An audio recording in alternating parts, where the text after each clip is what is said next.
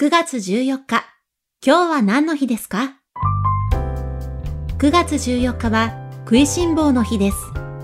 9月14日をく、い、しん坊と読む語呂合わせから世の中の食いしん坊に向けて食の楽しみを提案する雑誌、団中を発行する出版社、プレジデント社が制定しました。雑誌、団中の呼びかけで組織された団中食いしん坊クラブのメンバーが1万人を突破したことを記念して制定されたそうです。ちなみに、団中の創刊は1990年で、雑誌のこのタイトルは、男子厨房に入るべからずから名付けられました。今日は何の日？今日は食いしん坊の日。ナビゲーターは私、有坂優里が務めました。